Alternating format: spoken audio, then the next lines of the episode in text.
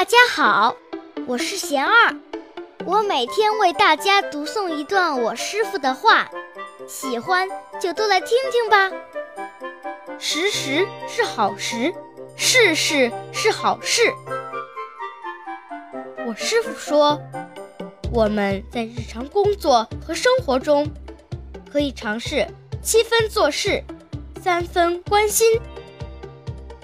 在做事的过程中训练内心，让心越来越清净，越来越有力量，越来越能够开合自如，按照自己的愿力去做。